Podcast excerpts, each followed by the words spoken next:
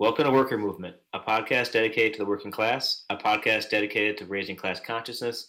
This podcast is for you, for us, for the worker. On today's episode, we're going to revisit a previous episode. Our discussion about all workforces employed by government entities that serve the ruling class and enforce the class divide are bastards. What I think you mean is the acronym instead of ACAB is AWEBGETSTRCAETCDAB. And as a reminder, ACAB stands for All Cops Are Bastards. So we've received a number of comments uh, that contend the inclusion of by government entities uh, is overly specific. And why not just include all employees that serve the ruling class, whether public or private. Uh, so we're going to discuss why the by government entities is very specific and intentional. And the general premise we're going to cover is who is policing the police? All right, so let's start off with the basic premise or idea that when uh, the government entities and all the structures there are designed and put in place to enforce class conflict, then we're talking about an oligarchy. And so the, the proper definition of oligarchy is a small group of people having control of a country, organization, institution. So, for example, uh, in America, it's an oligarchy. Uh, the, America is run by the ruling class. The ruling class exploits working class for profit. Um, us in this podcast, we oppose the oligarchy and the exploitation of the working class, and so we then oppose the oligarchy in a whole. And just so we can point this out when we say things like ACAB, we say things like that long acronym, I'm not going to go again. They're talking about again, we are talking about individuals who have chosen to be part of the government and who have chosen or chosen to and still choose to to this day to support the oligarchy and fight against the rights of the working class. So, if an individual is employed by the government and serves the government in their capacity as a public servant, there's kind of an implication that they actually serve the public.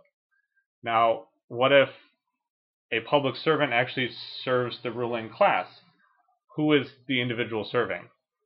Well, they're serving the ruling class because they're not serving the people. So this is kind of a uh, it's a binary choice. It's you're either doing A or you're doing B. Uh, and there are plenty of examples beyond just cops. Uh, tenured faculties, city administrators, inspectors, prosecutors, judges. Uh, a lot of these are power structures that are not subject to public accountability. So each of the examples I just named, there are instances in which there is accountability, uh, but we're specifically discussing instances where there are not accountability. So these institutions are the problem, and we're not interested in demeaning the individual worker that uh, works, exchanges labor in a transactional fashion uh, for money to sustain, you know, whatever the various material needs are. Yeah, so so every worker that has to basically perform a transaction is underneath the thumb of the institution they're in. We talked in the last episode how all institutions that are corrupt will corrupt the individual. And we go pretty hard after the police whose jobs it is to enforce law and order. Um, but really, it's about anybody who's enforcing a class divide. And so things like uh, building inspectors looking over code violations because subdivision's going up, or uh, judges who say that this rich person is an outstanding citizen or or a person of importance, so they get less time for doing the same crime as another individual. Uh, we're talking about uh, clerk, city clerks that may not file the paperwork in the right way, or again, police pulling you over for all the wrong reasons they constantly do it. And again, an individual who wants to rise in the ranks, and this is where the fallacy of change comes in place that comes into this. Anybody who wants to rise to the ranks has to follow the rules, and you cannot break the bureaucracy as an individual because that's not how bureaucracies are created. So the worker has to be forced, but either between enduring a bunch of pain every day by not doing a job that's in front of them and potentially being fired or reprimanded for it, or enduring possibly pain the other way, which is enforcing the class divide and having to turn his back on his fellow workers and this is what I mean when we talk about ACAB. We talk about you know all workers that are employed by government agencies that I forgot the rest of the acronym. Basically, help the ruling class are bastards, and that is the fundamental tenet of this: is that the corrupt institution will corrupt the individual. So, if we go and kind of just re-summarize what the cop issue is, uh, they exist to enforce law and order because it benefits the ruling class and it preserves order And preserving order is desirable to the ruling class because they're the ruling class, and anything that preserves the current state of things results in them remaining in the ruling class. So it's a status quo preservation concept, is what law and order means. And cops are largely the uh, kind of tool of the government in enforcing law and order. Uh, and one of the most examples we see, or one of the most overt examples we see of this, is in the recent protesting. You have cops being deployed to protect private property, but you don't see them being employed to address harm done to individuals through stuff like starvation and wage theft. So if we were to talk about what is the uh, monetary cost of various different damages done to kind of society, wage theft is way, way, way more money than stuff like petty crime or car theft or basically any number of nonviolent crimes. But nobody cares. And the cops don't care because they're incentivized not to care because they're uh, serving the ruling class, and the ruling class is largely the entity which uh, conducts wage theft through employment and uh, worker exploitation. So the purpose of a police force is to be an occupying force. And you see this kind of across various different communities where the people employed as cops do not actually reside in their communities, and so they're not serving the community. And they're not serving their community, they're serving the ruling class within each community. And we talked in the previous episode about how uh, this culture becomes corrupted because there's no oversight. But this is by design there is an intentional desire for there not to be oversight. Uh, so long as the cops are serving the ruling class, who cares whether they're accountable for their actions, so long as their actions are congruent with serving the ruling class. Yes, I love it because it's it's taking and ripping off this uh, veil over what policing really is. And so I want you to think of the example of when someone's being evicted by the sheriff. The sheriff comes in, evicts them off the private property, throws all their stuff on the side of the road, and either you know arrests them for trespassing and gets them out of the house. But at the same time, they do not co- go and arrest the landowner for willful violations of any code. So you never see them go and arrest and break down and, and remove that private property for not fixing leaking plumbing, for not fixing you know bad toilets or electrical, for not removing lead paint, for all the things that are damaging to the tenants. They never see that sort of treatment. In fact, most of it's just through civil lawsuit or enforcement that way, but never through violence. So when so if we convert back to to the whole grand scheme of things, which is when an individual works for the state, you know, the intent should be that they serve the people, the people as a whole, as a collective. And one of the things that you'll hear a lot in the show, or one of the the, the themes will be collectivism, in which everybody is part of the same collective and we're one society. So if you do work, you know, for the state, you need to make sure you serve the people. But if you work in, you know, in private industry, uh, there is a mechanism for accountability that exists outside of the private industry, the government, and the government's job, you know, is to hold these private entities accountable. So things like pollution and and uh, work that wage stuff that we're we were talking about earlier. Um, but if the government doesn't do this, then there's no way for it actually to be held accountable. So then, who is the government serving? And that requires that the obligation of the public servants adhere to the public good, but the institution itself that they work in requires that the service um, rules the, the ruling class, and you see that through regulations and all types of other other means in which things were changed or laws were written to help out private industry. Uh, and then the institution itself becomes degraded as individuals spend most of their time fighting against working class. So let's remember that uh, the B and ACAB stands for bastards, right? All cops are bastards and this is origin uh, is rooted in, in British in the punk rock era. Um, but if we take a look at the institution itself, then maybe instead of it being that long acronym we had before, or you know, all cops bastards, we say things like all cops are degraders of government institutions, uh, because they actually fight for the oligarchy, which means that if there's anybody within, you know, the clerk or within anything else like the water, um, I don't know, charge of, the, of drainage. If they have any issues, the police are there to enforce private property and never what the institution wants. And so, because the cops are there to enforce um, against the working class and for the ruling class, they continuously degrade what the institutions have because they're all linked together with who the enforcement mechanism is through. All right, so the the cops are uh, degrading the institution of sort of public service and enforcing accountability of the citizenry, um, but they're not the only group that degrades institutions. We previously talked about you have prosecutors, you have tenured faculty, you have inspectors, you have judges. They all, in some way, shape, or form, also participate in sort of corrupting the intention of government institutions to benefit the people to suddenly either benefit special interests uh, as in private entities, or to benefit the ruling class, and often these are kind of the same thing. So, as we look at the government and sort of their purpose in existing, is to serve everybody.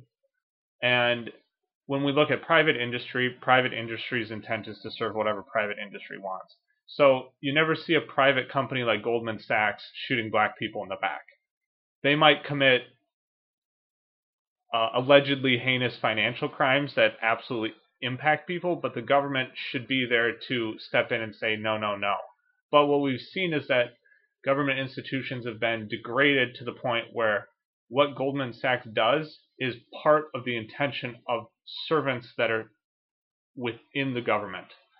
And those actors are degrading government institutions, degrading the working class, and generally not benefiting anybody but the ruling class. So let's focus on our original question, which is why is it okay for private employees to serve the ruling class? Talked about this a little bit. In an ideal world, we wouldn't have private ownership of anything, but we live under capitalism, so private ownership ends up being what makes the world go round. So under capitalism, everybody that works serves the ruling class. Everybody that works is exploited. But private employees and employers are not degrading public institution or misappropriating public trust. So you don't see Goldman Sachs, you don't see ExxonMobil uh, overtly violating the rights of basically humanity. And one could argue that ExxonMobil is ruining the planet, and arguably they are. But there isn't yep. an institution called the government which should be holding them accountable for that, but that is not happening. So this notion that we hold private industry to a higher standard than we hold the government uh, is sort of our um, institutional degradation concept that we're talking about. Is in order to make private industry uh, comply with this sort of higher standard, we have to have the actual government uh, align with the good kind of intentions of what government is supposed to by serving the public. Uh, so when an individual employed by the government acts, they're acting on my behalf, on citizens' behalf. They've been empowered to act on behalf of other people, kind of as government. Private employees don't possess that power. Goldman Sachs is not issuing home loans in the name of society. They're issuing home loans in the name of profit. Those are very different motivations. Arguably, they're both terrible, but uh, but uh, Goldman Sachs is doing what they're doing for profit, and the government is supposed to be doing what it's doing to serve everybody, but really they're serving the ruling class, and that's a problem. Uh, and the most extreme example, bringing it back to cops, is that cops are given the authority to kill in the name of the state. I don't believe anybody employed at Goldman Sachs or ExxonMobil or Microsoft or Amazon is given basically what is immunity to kill somebody uh, to preserve some uh, collectively agreed upon standard of rights. Cops employed by government entities have the authority to kill uh, when life or private property is at risk of damage know, to go back to that Goldman Sachs example, you know, they can only give out loans so far as they're allowed to, you know, leverage so much of their what they have cash on hand. And we had a law called Glass-Steagall in in place that allowed that required them to hold, I think, like ten percent in cash, basically in liquidity, and they couldn't loan out, you know, beyond that. And then once you repeal that, then they could go down to basically one percent, and that's what led to some of the financial issues we had in 2008 and coming back to today. But the police don't have the ability to enforce those laws because they don't actually understand, you know, banking laws. They only understand what it's like for you not to pay your mortgage, and the bank then uh, defaulting on your loan and telling them that you are a trespasser and it's time for you to go. So the police then can uphold Goldman Sachs' ability to give you money because they are enforcing then private property ownership, not law violations at the hands of individuals within the corporations. And if we examine the way that the police are allowed to just enforce sort of broken crimes or broken windows crimes again, it's because they're not given the tools that they need. And that's by design. And the enforcement mechanisms before about, you know, enforcing, you know, uh, financial laws is the fact that in the IRS you have underpaid employees uh, designed so that only those that are career bureaucrats will stay in. Maybe people that aren't as skilled as individuals that go to the private industry. And we see things like headhunting, where they're within the IRS for two years and they go out and get a cush job somewhere else because they know the intricacies of it inside uh, the agency, and then they have the ability to talk to their friends and try to get reduced loan issues. You have teams of lawyers who go through tax laws, who try to basically come up with the most chaotic schemes and following the literal letter of the law. Things like you know saving receipts in boxes instead of actually uh, organizing them and giving you uh, as little time to go through it as possible during the audit. And you have as much financial disruption as you can because they know that it's hard to police. And we have the same thing with regulations where someone says, oh, look, I, I have to clean up the site and they claim bankruptcy. And then they play all these games where they pass the burden back to the state or pass the burden back to the original company.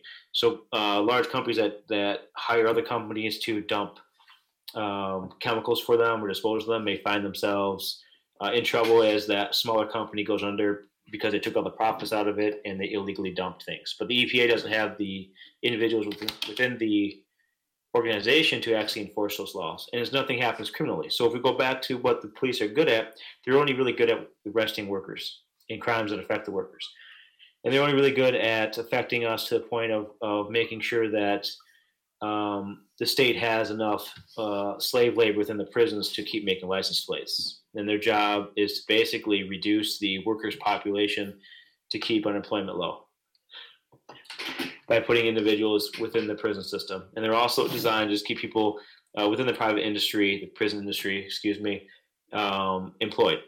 So again, the enforcement of most of these broken window uh, crimes is the perception that the streets are safe because those crimes are scary to most individuals. They're not actually you know, hurting everybody. But if you take a look at things like wage theft, that is huge, much bigger than petty theft. Uh, we know that that should be enforced. Individuals who steal from workers should be in jail. But again, it goes back to well, they didn't hurt anybody because society does not see wage theft as violence. They only see the fact that I stole your wallet as violence because you assumed I had a knife or something on me. But taking money out of somebody's purse at the end of the day, whether it's wage theft or whether it's by force, is the same thing as theft to a worker. And that's the biggest issue here. And so, again, all workforces employed by government entities that serve the ruling class and enforce the class divide are degraders of government institutions. And once institutions are degraded, we end up where we are now, which are institutions that cannot fight back and help us. For future episodes and to learn more about the worker movement, join us at workermovement.com.